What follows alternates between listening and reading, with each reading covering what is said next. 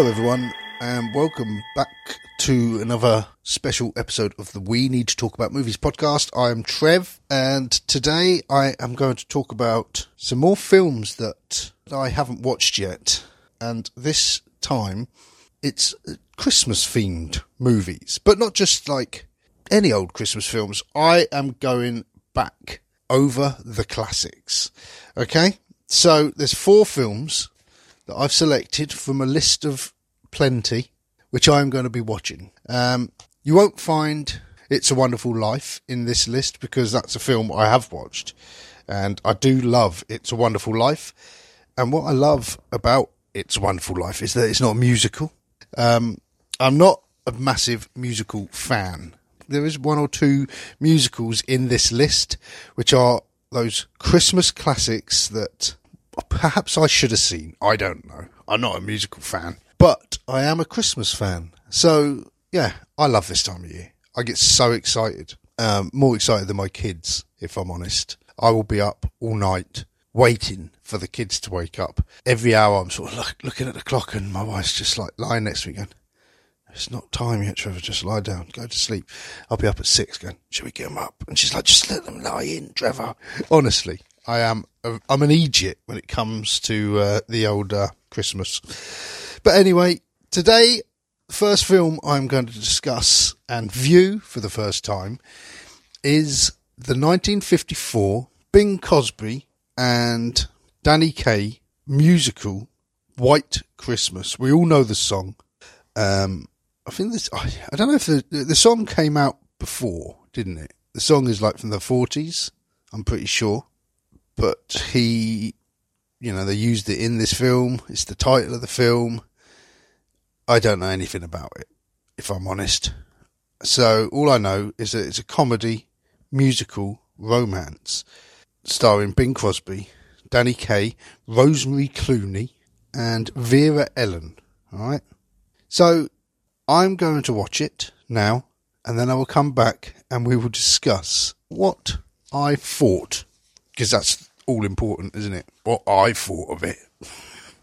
Come on, let's get in the holiday spirit. Merry Christmas! Well, I watched this film with my wife and my six-year-old daughter. Watched. She watched most of it. She did fall asleep. Uh, we did let her stay up to watch it, but she did fall asleep sort of halfway through. Um, so Bing Crosby and Danny Kaye play uh, Bob Wallace and Phil Davis. Bing Crosby is a captain in the army. This is where it starts. It starts in the war. And it starts on the battlefield, and you see Bing Crosby uh, and Danny Kaye are doing like a Christmas show for the troops. There's a new general who's turned up who like, what's going on? We don't want this. We're not having a Christmas show. And they they all remember the old general, General Waverly, and Bing Crosby does a big speech for General Waverly after they've sort of tricked the the, the strict general to clear off. Uh, Bing Crosby then makes a big speech about General Waverly and all the folks sort of remember him, and then they all march out singing this song for the general. Uh, a big musical number, and then uh, they're all bombed, and they all sort of run for cover. But a building is about to fall down onto Bing Crosby, Bob Wallace, and Danny Kaye rescues him. And uh, when Danny Kaye's in the hospital afterwards, Bing Crosby comes up and says, "Look, thank you ever so much. You saved my life. What can I do for you? You know, any time you want anything. Danny Kaye's like, well, actually, I have written this. He's like, what's that? That's a, that's a duet. I don't do duets. I, I sing on my own. And Danny Kaye holds him to it. And then through montage of sort of quick little scenes, dance numbers, newspapers, newspaper covers, headlines, you know, you see that the war is over and uh, Wallace and Davis do become a team, and they do sort of take the world by storm, take Broadway by storm with these musical numbers. Um, and then it gets. It's, to me, it's like watching an episode of The Simpsons. You know how The Simpsons starts and what the first scene is about isn't necessarily how it ends up. And I, I suppose there is more of a circular scene because it does end up being about the general. But it's quite a long way to get there. And then when you go back, you know, so it's sort of, but it's sort of like a scene. Things happen, and then the next scene, you're like, oh, something else is happening now. what's happening now? it's like, it just, yeah, it reminded me of The Simpsons, the way it just goes from one plot line to another. But anyway, so Danny Kaye then and Bing Crosby, they're in Florida. They're just about to finish for Christmas and go back to New York. And Danny Kaye is trying to set Bing Crosby up with some dancers. Bing Crosby's not interested. And he says, look, we've got to go and watch these sisters, a sister act. And it's sisters of a, like someone else they knew from the army who they were saying is a real dog-faced boy, dog-faced freckly boy, you know, really ugly. Uh, except when they, the sisters show them a photo of the boy, and they're like, "Eesh, oh, he always was handsome," and they're making out that like you know he's ugly. And I was looking at the photo, and well, he's better looking than both of them. Bing Crosby's quite an old guy, and Danny Kaye's sort of the Joker. They're not strikingly handsome people, are they? I don't know, but they're off the time. I'm not criticising. Anyway, so they go to meet the sisters, the sister act, the Haynes sisters, Rosemary Clooney as Betty and Vera Ellen as Judy and they sing their song, Sisters, Sisters, something or about the sisters, you know. Um, I'm enjoying it to an extent. I'm not overly keen on musical numbers. It's when they get big musical numbers, I'm really not that bothered. But anyway, we've seen Bing Crosby and Danny Kaye. They, there's good banter between them. Bing Crosby's sort of the cool, the crooner, isn't he? He's the cool one, laid back. Danny Kaye's more of the clown, and he's uh, they're, they're bickering like children. He's trying to set him up with the women, and then they meet these girls, and Bing Crosby starts to fall for Betty almost straight away, but then they start bickering, so it's like you know it's not a straightforward love story if they just fall in love and that's it, is it? So they've got to be sort of on and off throughout the film, and they are. Danny Kaye and Vera Ellen, I think they're getting on all right, and they just like go off on this dance that takes them out onto the balcony. It's an actually a really, really impressive little dance number. If you're into that sort of thing, it's not my cup of tea, but I could appreciate it was good, and my wife was really enjoying it, and my daughter was was enjoying it as well. But then uh, the Haynes sisters, anyway, they do their song, and it turns out that Judy Haynes actually wrote the letter, pretending to be her brother, just because she knew that they'd feel obliged to come and watch. Uh, anyway, they all sort of get in coots, and but then it turns out that this this is what I mean, like the Simpsons plot. All of a sudden, halfway through their act, Betty and Judy are like going to get arrested because there's a landlord who says that they've burnt their rug, even though they swear they didn't. They own two hundred pounds, and the sheriff's coming to arrest them. So Danny Kaye sort of sends them out the back, gives them tickets for their train, uh, and sends them on their way. Whilst Bing Crosby and Danny Kaye then steal in time, they dress up half-heartedly as women and they go on and do their own version of Sisters. Um, oh, it's all it's all hilarious. It's all funny, you know. It's is it wrong of me? They do this Sisters song three times in the film, and it's like the first song when they turn up at the hotel in Vermont. Halfway through the film, they do the song, the Sisters song again. Is it wrong of me? The line where they said, "Those who have seen us I'm instantly running in my head with vaginas. I'm just wrong. I know. I'm wrong. I'm thinking, how can I rhyme that with vaginas? Anyway, so they they've sent the girls out onto the train. Bing Crosby doesn't realise, but uh, Danny Kaye makes out it's Bing Crosby's idea, and then Bing Crosby and I have to run away because the the sheriff's coming, and they jump out the back of the window of this place, and they're in this tiny little alleyway, and like taxi. It's like that's lucky that taxi was just driving up that tiny little alley at the time that, uh, you know, at the exact moment that they escaped through the back window. Um, but at this point, it cuts from them getting into the taxi to them being on the train. And my daughter looks at me and said, That's a big taxi, isn't it, Dad? and I just thought, Oh, she's brilliant. But she also said, It's not a very Christmassy film, is it? Which, you know, it doesn't feel that Christmassy throughout the film. Um, they do sing the snow song on the, the train, which, you know, why did that never catch on? You know, that snow song is a strange little song, all about washing your hands, face and hair in the snow. But then they turn up anyway, and they turn up at this hotel at Vermont where, you know, it's meant to be snow there, and there is no snow. But there is General Waverly is there, and it's his hotel. And this is where the story now really takes place because he's struggling, he's losing money, and it's up to Bob and Phil as his sort of you know, they look up to him, they respect him, they want to save the day, and they put on this show and call all the troops in to come and watch the show. That's basically the storyline with a little bit more trouble between Betty and Bob. You know, she thinks she gets misconstrued, thinks that Bob's doing it for all the wrong reasons and just doing it for money. Uh, because she heard someone else had said so, and uh, she goes off sulking, but she doesn't talk to Bob, and it's really frustrating, isn't it, in films when people do that? you know, oh, you're like, oh, just talk to him, just explain. And then he can say, no, no, no, that's, that's wrong. You're wrong, love. You know, don't wait to the end. But there you go. Anyway, shit happens. So, um, what was weird, uh, and my wife pointed this out, is like, you see the general and he's, this my granddaughter and this is my housekeeper and such and, and Donna's like, where's the rest of his family? he's just with his granddaughter, hasn't she got a mum and a dad? Hasn't he got like children? It's just a weird link. It's just him and her the whole time. No one else. Um, but, you know, I did enjoy the film. There's a few big elaborate dance sequences and the her rehearsals and some joke, some song about bad jokes, which was awful and some strange dance about choreography, which was more of a, a comedy number, um, I guess. But yeah, it's, it's not all my sort of thing, the dancing side of it. It's like the film um, Singing in the Rain is a great film, but the dancing numbers lose me.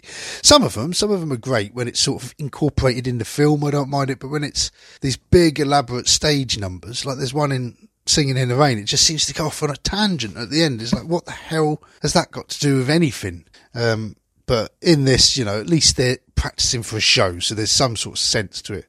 But there's one bit where Betty's gone back to New York and Bing Crosby goes back to watch her, and one of the dancers, I'm like, is that Anthony Perkins? I'm sure that's Anthony Perkins, you know, uh, the chap out of Psycho. So I googled it, and I can't find anything. But if I type Anthony Perkins, and then as soon as I wrote "wah," the W afterwards. White, I went Anthony Perkins, White Christmas, but I only typed the W and White Christmas came up, and then underneath that was is Anthony Perkins in White Christmas. So people are asking that question. So I'm not the first person to think that, but I cannot find an answer. He's, it doesn't seem to be on his IMDb, so possibly not. Um, and then it gets to the end anyway. Operation Waverly, where Bing Crosby goes on to the television right? You got that? And he sings this really sort of patronising song about how generals don't work after the army.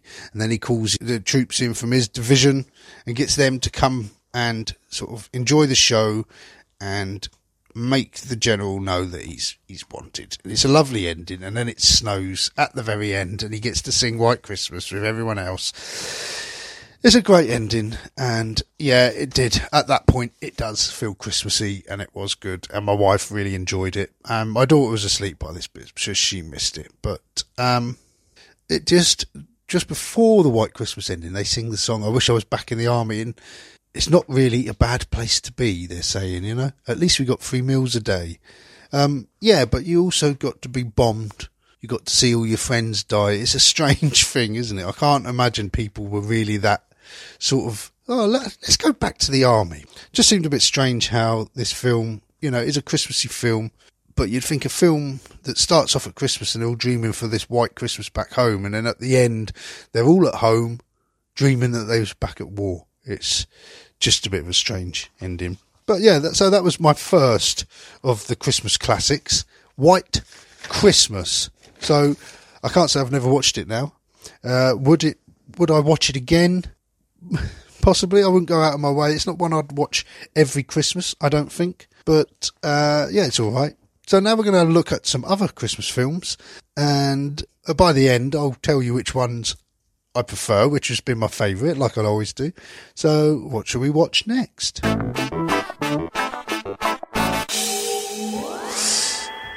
Okay, so it's another day, another Christmas classic to be viewed. And today's Christmas classic I'm quite excited about. It's a story we all know, and it's it's a story that's been released they probably do a version every single year somewhere along the line. Probably the, I bet it's the most filmed story ever, actually. I wonder if that's true, but it is uh, Charles Dickens' A Christmas Carol, and this is the 1951 version starring Alastair Sim as Ebenezer Scrooge, Mervyn Johns as Bob Cratchit, George Cole as uh, young Ebenezer Scrooge, who uh, George Cole, obviously, Arthur Daley. So I didn't realise he was in it. Jack Warner as Mr. Jorkin. I'm just looking at IMDb here. Um, so we all know the story of Scrooge. We've seen it a thousand times. I absolutely love it. It's my it's one of my favourite Christmas films to watch, and there's different versions that I like to watch. Um, I used to love the Muppets Christmas Carol, but my family don't really enjoy it, so they don't watch it. Lately, I've been watching the Robert Zemeckis Jim Carrey version of the Christmas Carol. That's my go-to Christmas Carol most Christmases, and I love it. I, I've got it in 3D. I've got a 3D telly and I just love it. It just looks amazing. But I first watched it at the cinema and it was my my favourite ever 3D film I've ever watched. It was my favourite ever cinema experience, and I'd love to watch it again in 3D at the cinema because it's just amazing. It felt like you was on a ride. It's just oh, I can't I can't explain how good it was in 3D. And I always hope that like the cinemas will play it again in 3D, but never do. You know, they play all the old classics. Like we're going to go and watch Elf again at the cinema this year. We've seen that a couple of times at the cinema, but I would love to go and watch Christmas Carol in 3D. So anyway, yeah, this is the 1951 version of A Christmas Carol, uh, which I've looked through sort of lists online of uh, the greatest Christmas films and the 1951 version of A Christmas Carol is always high up on the list. And I thought, yes, I would like to watch that. Um, I'm pretty sure that Alastair Sim's been in two versions of A Christmas Carol as well. Was he in like a really, really old version? So I'm looking forward to watching this. So uh, without further ado, I am going to stick it on and I will get back to you very shortly.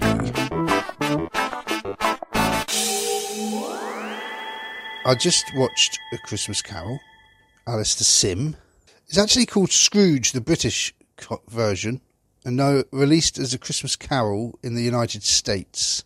And you know what? I really, really enjoyed it.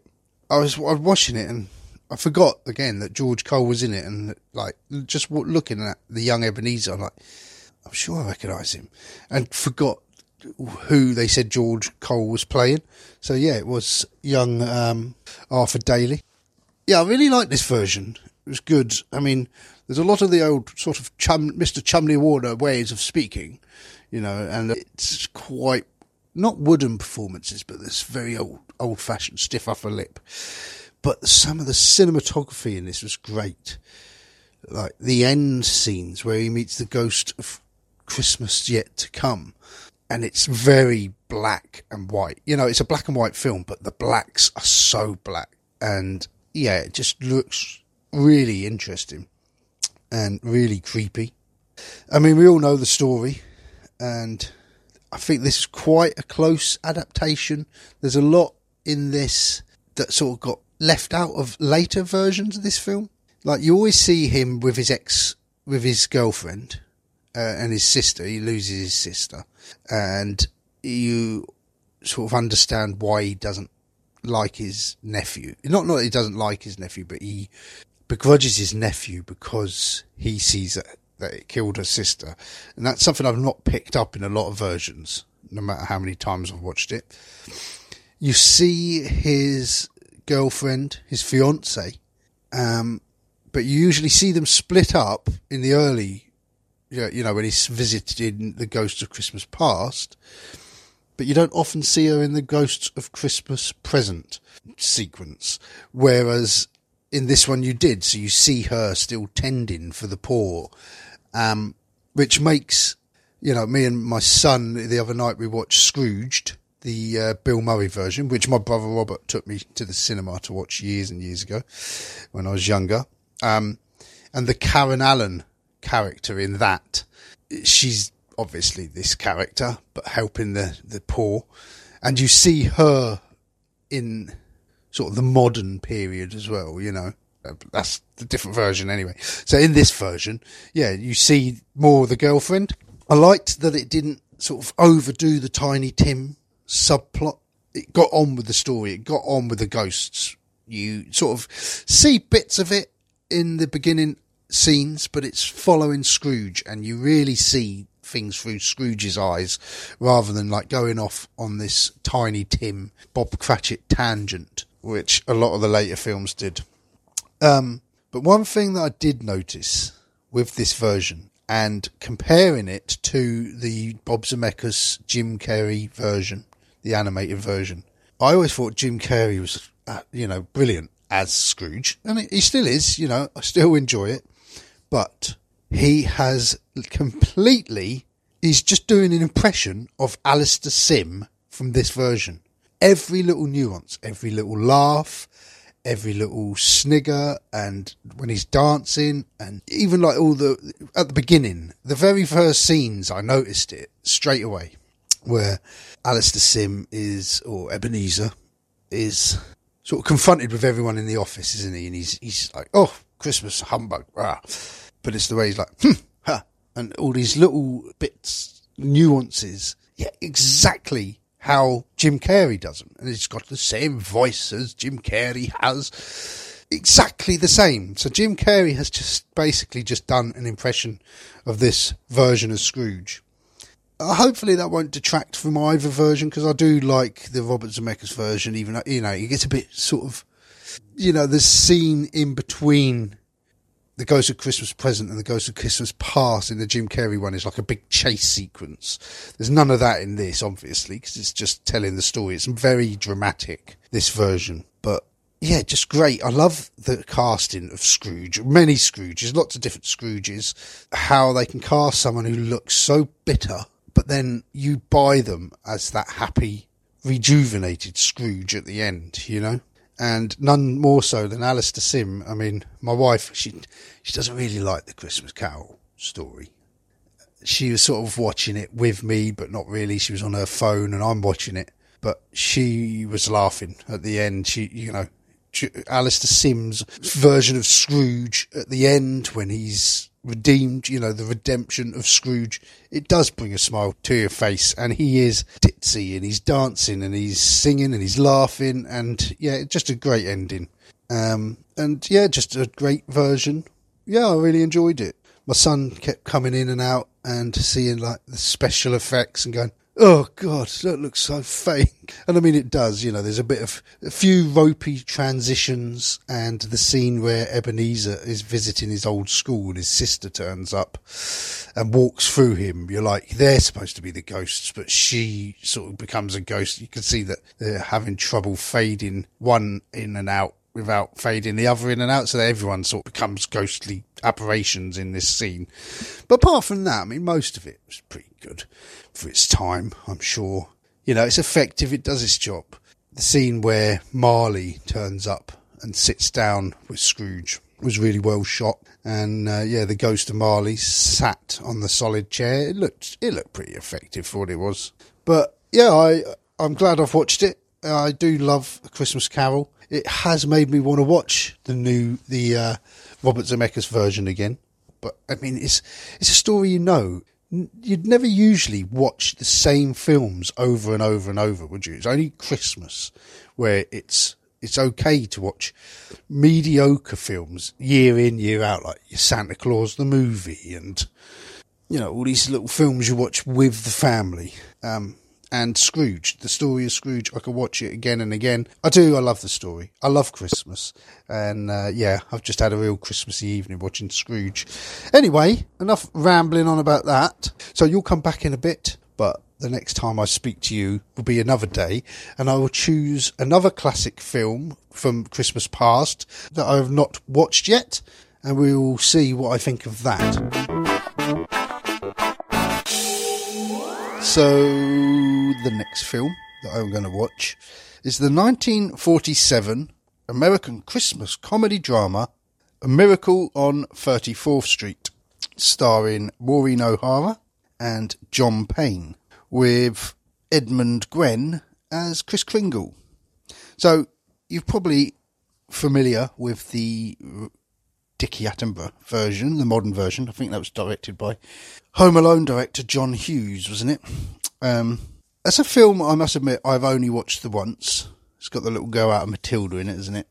Um, not one we watch a lot of, but I've always wanted to watch this older version. So here I am. So I'm going to stick it on and then come back and we'll have a little chat about it. You alright? You alright about that? And action. So, The Miracle on 34th Street, 1947. So, it starts off and it's Macy's Parade. Macy being a big store. They're doing a Thanksgiving Day parade, and the man assigned to play Santa Claus is drunk, and Kris Kringle, who we get the idea is Santa Claus from the off, is there to sort of take the place of this drunk at the last minute when Maureen O'Hara, who is, plays Doris Walker, she's organising the show and she employs him, gets him dressed up, and goes down a storm. Everyone thinks it's the greatest Santa Claus, and everyone, all the children, think he's the real Santa Claus. They recognise him.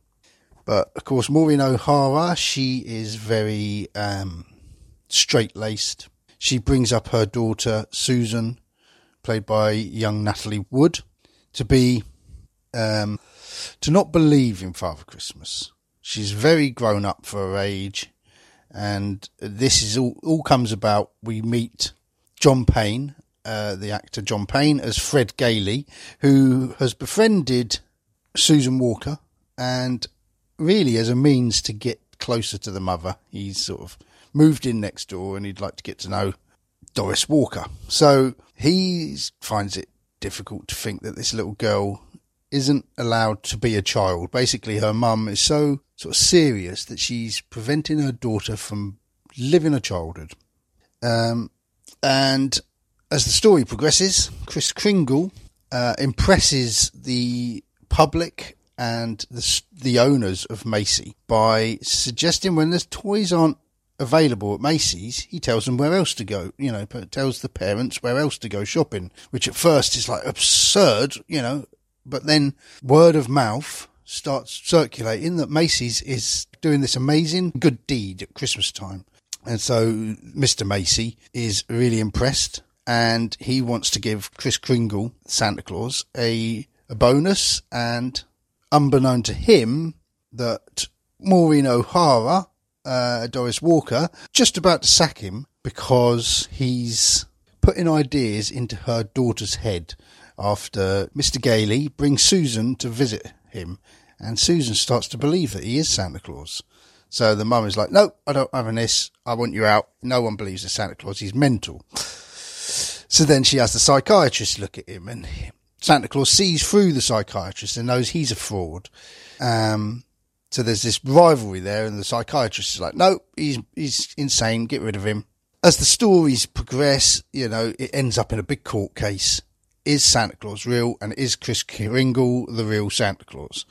Um, so that's basically the be all and end all. It was from the offset, it gets straight into the story really. Um, and it's a really nice film. I really enjoyed it. It really felt Christmassy. I'm, I feel a bit sorry for myself today. I've had my booster jab. I feel a bit groggy.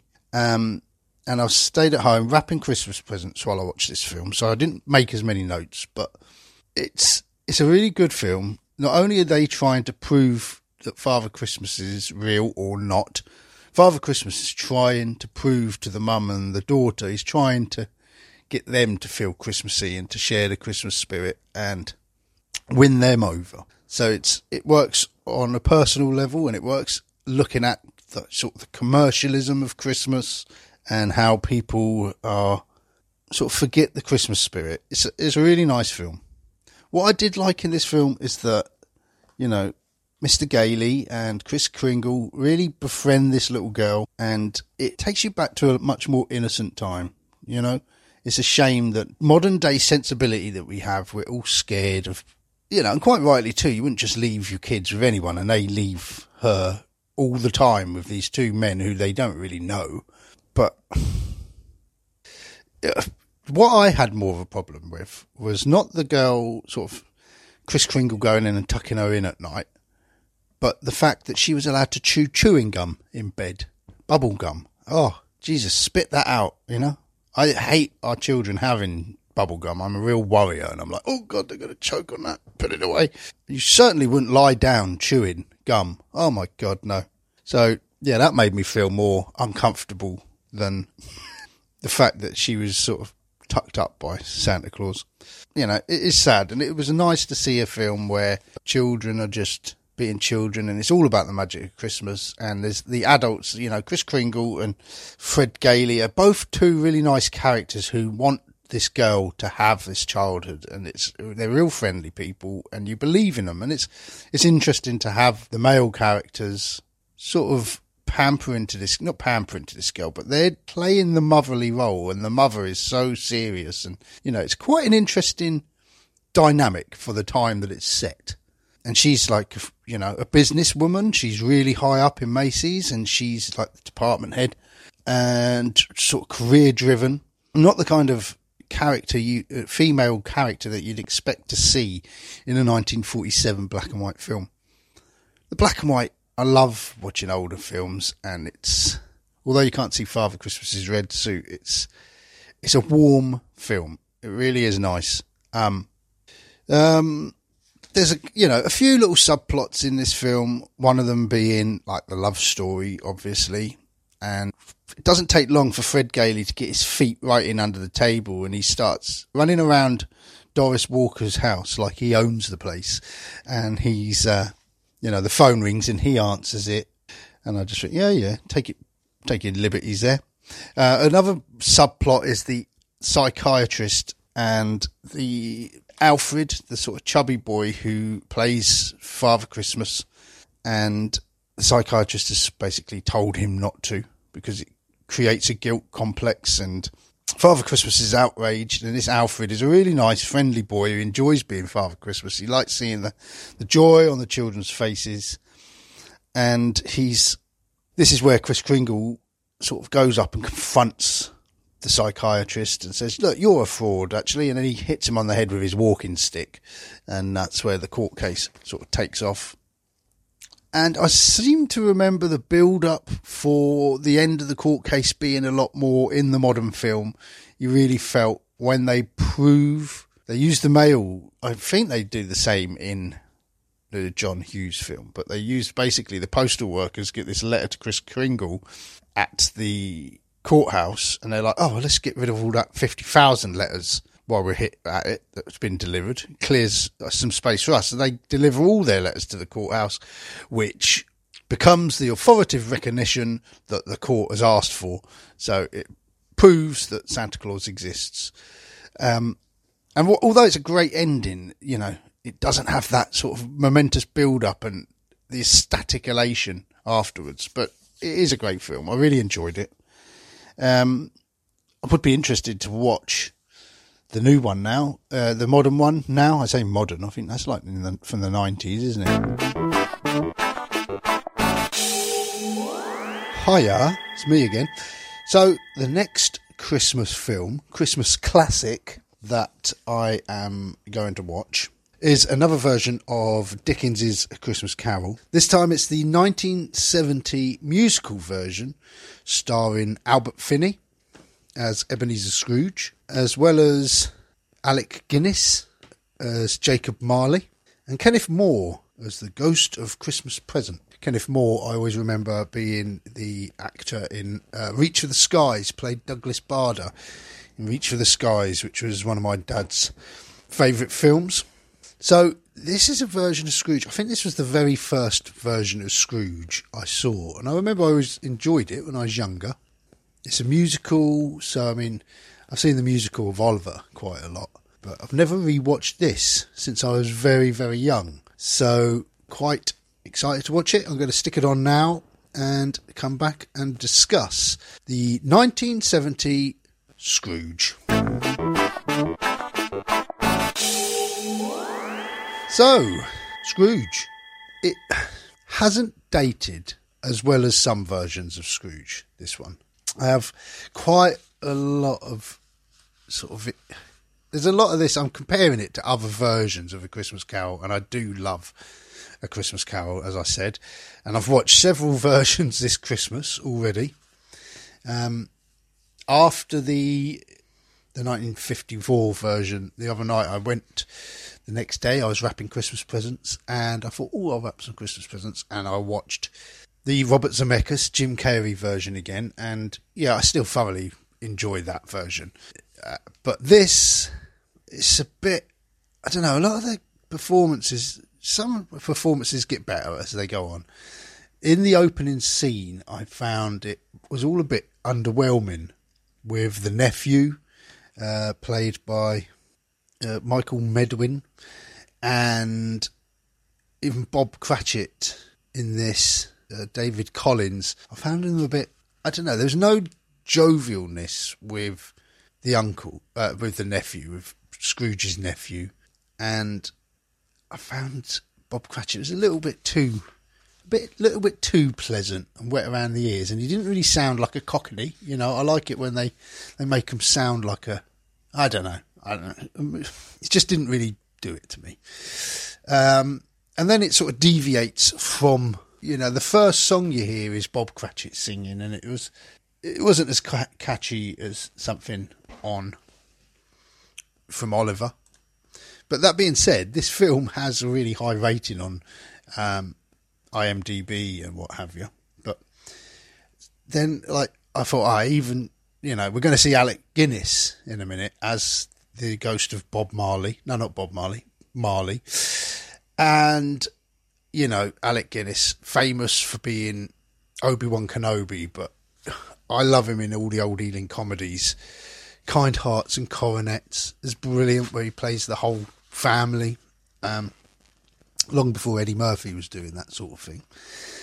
But when he comes in as the ghost, it is so underwhelming again. It's just awful. It's like he's just painted grey. He has a tube on his head. Like, you know, they always tie, he's always got his head tied together, hasn't he? But he walks in doing this I don't know what he's trying to do. It's the weirdest walk you've ever seen. It's like a limp and a shuffle and a slide, and he's doing this thing with his shoulders. It's so strange. And then later on, I mean, he, you know, he's in this for five minutes, and it seems he's, he's thrown it away with this poor performance, and he's probably like the biggest name in the film. He's got this weird, like theatrical gait about his walk. It's weird. And then he comes back at the end, which is a weird scene anyway, because oh, I don't know. It's like the film deviates from the plot quite a lot. At the beginning, you don't see you see Scrooge going around and doing his money lending to everyone and telling them that they've all got to pay him and he's putting all interest on it. And uh, one of the blokes that he sees is, I'm sure he used to be the dad in Metal Mickey. I'm sure that's him. Um, I could probably look it up, but I can't be bothered. I'm pretty sure it's him.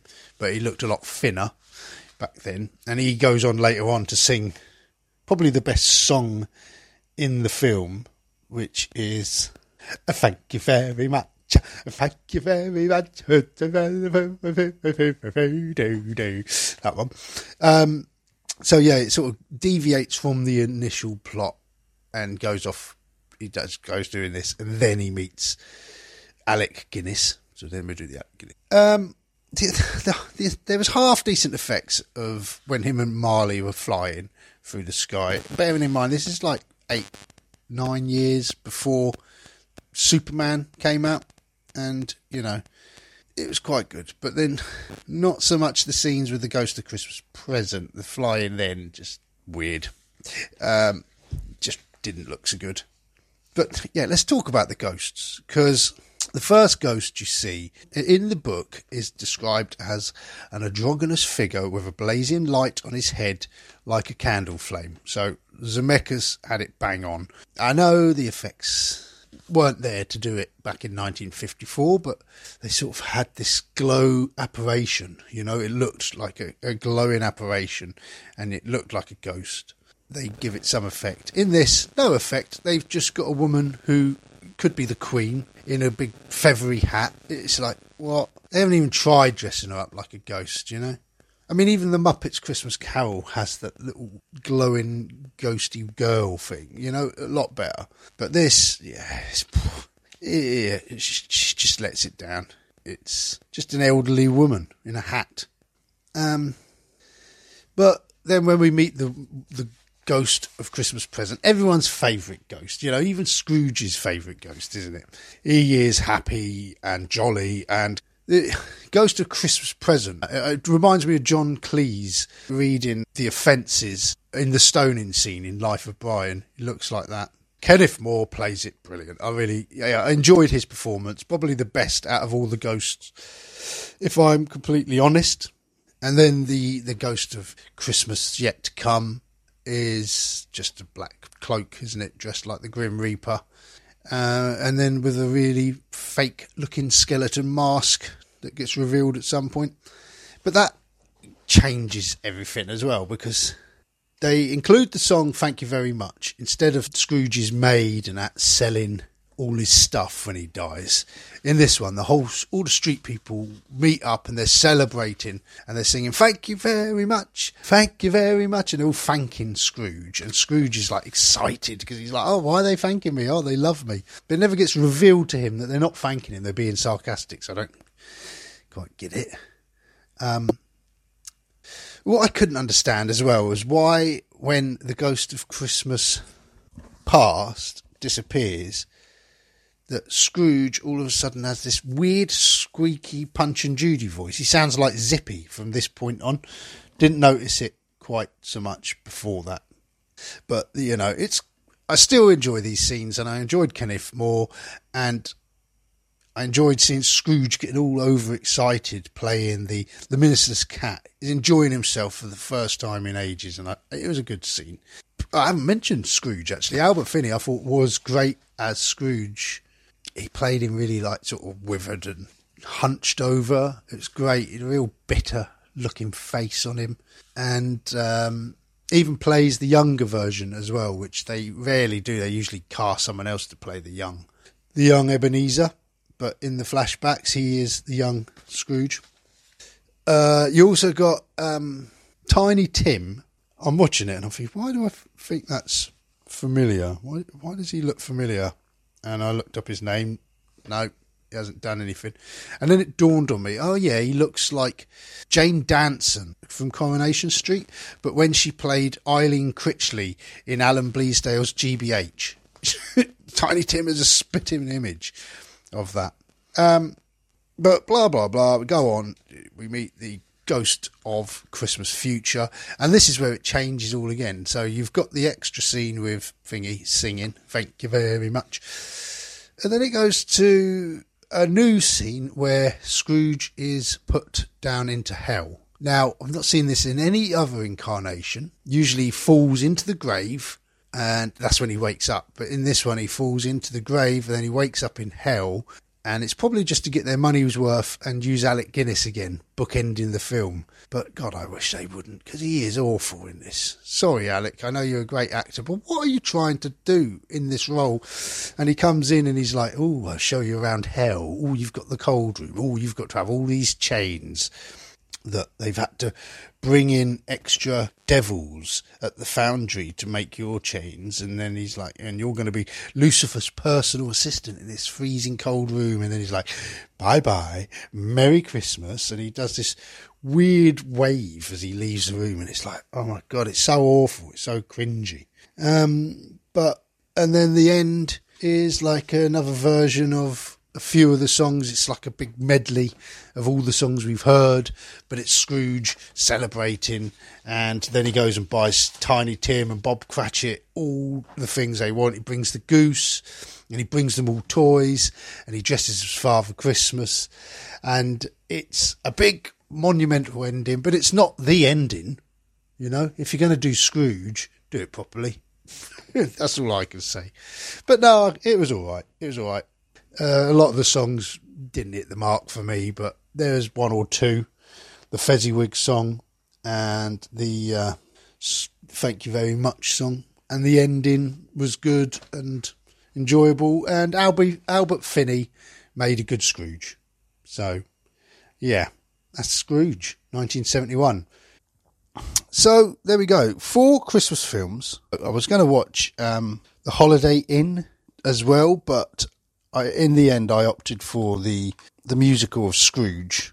I fancied watching another version of Scrooge. So out of the four, which were my favourites, whilst White Christmas was. It's not my sort of thing. I wouldn't say it's a bad film. It just isn't my sort of thing. And it wasn't a very Christmassy story for Christmas until the end. And I don't know, it's a strange sort of gung ho sort of ending where they all want to be, want to go back to the army, and it just it's just a strange thing to me. This this love relationship that they had with the war, and this when Christmas shouldn't be about that. It should be about time for family and all that. So then the musical Scrooge. They made a few changes that weren't very good. The ghosts weren't very good at all. Old Obi Wan Kenobi, uh, Alec Guinness, he was absolutely appalling in that, and I was looking forward to seeing him in there. And although Albert Finney played a good Scrooge, yeah, it just it missed the mark for me. There was a few sort of dull songs in it, and yeah, so it's between Miracle on 34th Street and the Alastair Sim version of the of Scrooge. Now, I love the story of Scrooge, as I said, and that was a great version, great for its time. But what's left me feeling the most Christmassy after watching it was definitely a Miracle on 34th Street. Yeah, a great film, great ending, and uh, yeah, I really enjoyed that. Looking back at some old classic, classic, classic Christmas films. So, thank you everyone for listening, if you have listened, and I hope to see you all soon. I said it last month. Hopefully, me and Nath will get together and have a chat. But I, I, in the meantime, I'm just going to keep making these little podcasts. If you're all happy to listen to them still, please comment over on our Facebook group, facebook.com forward slash we need to talk about movies podcast. Let me know. I'll put a post up of this over there. Let me know what your favourite Christmas films are, which are your classics that you watch every Christmas. And um, yeah, it'd be great to hear from you. Anyway, I'll see you all again soon. Merry Christmas, Happy New Year, and chase some peas. Bye.